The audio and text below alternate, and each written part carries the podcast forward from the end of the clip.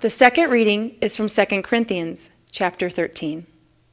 Finally, brothers and sisters, farewell. Put things in order. Listen to my appeal. Agree with one another. Live in peace. And the God of love and peace, peace will be with you. Greet one another with a holy kiss. All the saints greet you. The grace of the Lord Jesus Christ, the love of God, and the communion of the Holy Spirit be with all of you. 29 chapters. That's the full extent of the Apostle Paul's correspondence with the believers at Corinth. And for anyone who thinks that religion is just kind of fluffy stuff, Read Corinthians sometime. It is an argument, it is debate, it is a faith community and its leader going back and forth chapter after chapter, and sometimes it even gets just a little bit personal. But at the end of all of that, the last thing Paul says is how we so often begin our church services. The grace of our Lord Jesus Christ, the love of God, the communion of the Holy Spirit be with you all. In whatever challenges or disagreements or disappointments we face individually or as faith communities, we are bound together by this communion of faith that is filled with grace and spirit. The next thing I asked Michelle about was. Um, She's an African American woman, and she's married to Leo, a native Spanish speaker what has been her experience and, and his and her family's of racism. And so she talks about that. She just kind of takes us through her life. But at the end, she gets to the crux of the matter, which is what every mother most wants for her children. You know, it's interesting um, because my husband is probably on a good day, maybe your color, because he fades out pretty well. Um, he's a lighter Latino um, of Mexican descent, but when he opens his mouth, it's clear, you know, who he is. But um, a lot of people have um, mistaken him for being white, which I don't get when you look at his features, but they do. Um, and so his his reality has been very different until he opens his mouth, and then things change. Um, also, with me being a person of color, I experience um, racism, but much more subtly. It is not the same as what my boys, particularly my oldest son, has shared with me, as well as some of my colleagues that I work with, that um, particularly my African American Baptist uh, clergy, some of the things that they experience, both those that live out towards Menomonee Falls and those that live on the east side or in, you know, the, the um, predominantly black neighborhoods in Milwaukee that they've all had the same kinds of experiences.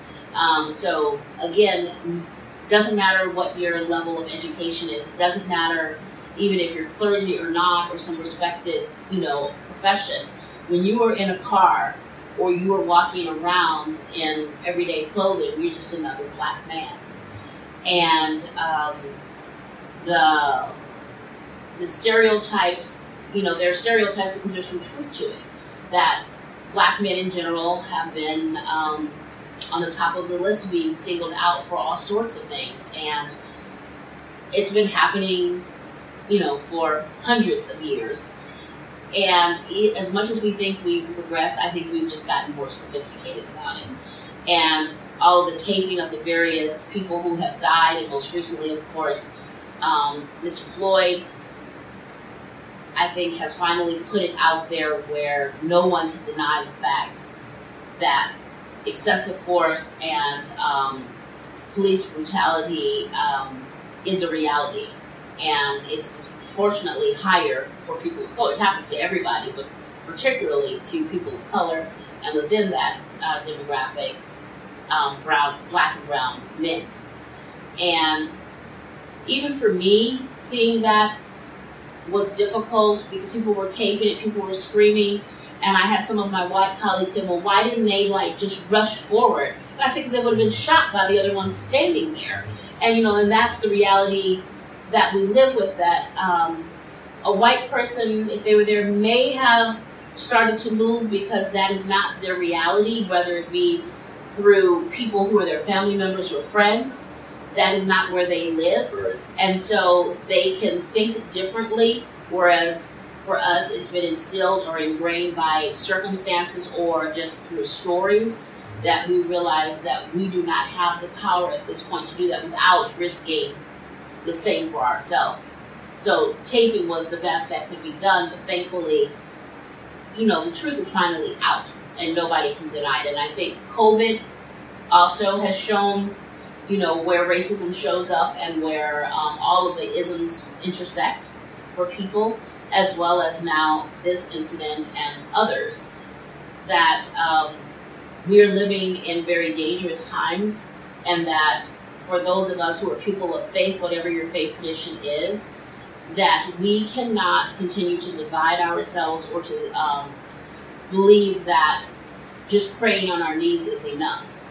It requires active prayer, it requires advocacy, and in our faith tradition of being Christian, that means being like Jesus and, um, you know, disrupting some things.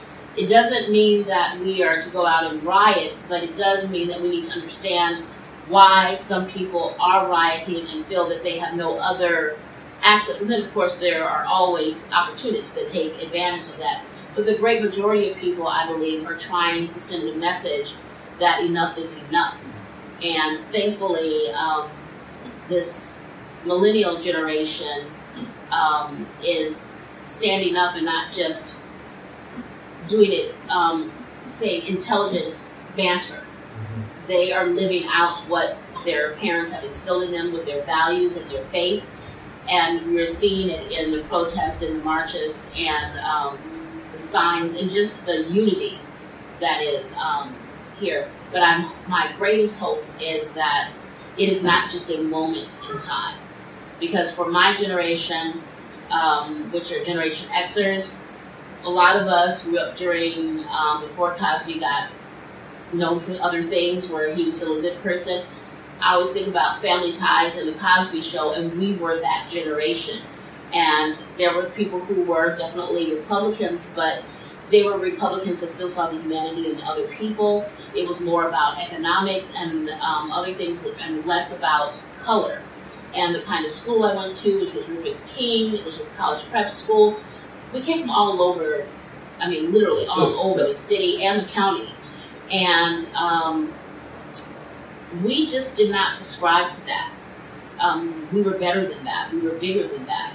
And um, we still, most of us are like it, at least, at least those of us from the 1980 to 1987. That for sure was the group, um, and you see us, a lot of us are in legislature now, um, in the court systems, or in other areas where we're in leadership, but we still have those very real relationships because they were built on who we were as people and less about what our ethnicity was. But we never wanted anybody to be colorblind, meaning our um, friends of European descent or those of us of color. It was like, I want you to see who I am because that is a part of who I am, but that's not the only thing that defines me.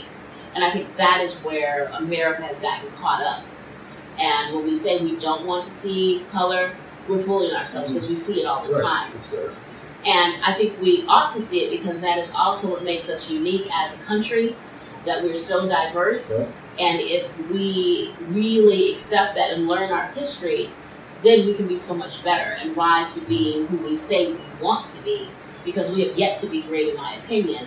But we have a wonderful opportunity with all the scales dropping off of all of our eyes and realizing that the time is now. It's not tomorrow, it's right now. And for me, being a mother of uh, five brown and black boys, I'm scared every day when my oldest goes out, particularly now that he's shared with me um, that every time he leaves his house, he's afraid that he might not make it back home. And that is not a reality that I have ever really entertained for him.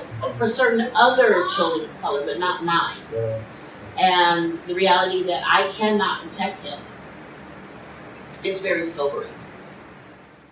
Every mom, every dad, any parent just wants their kids to be safe. And in this world, maybe by ourselves, we cannot do that. But together it becomes possible, especially if we are built on something solid like Jesus, our cornerstone,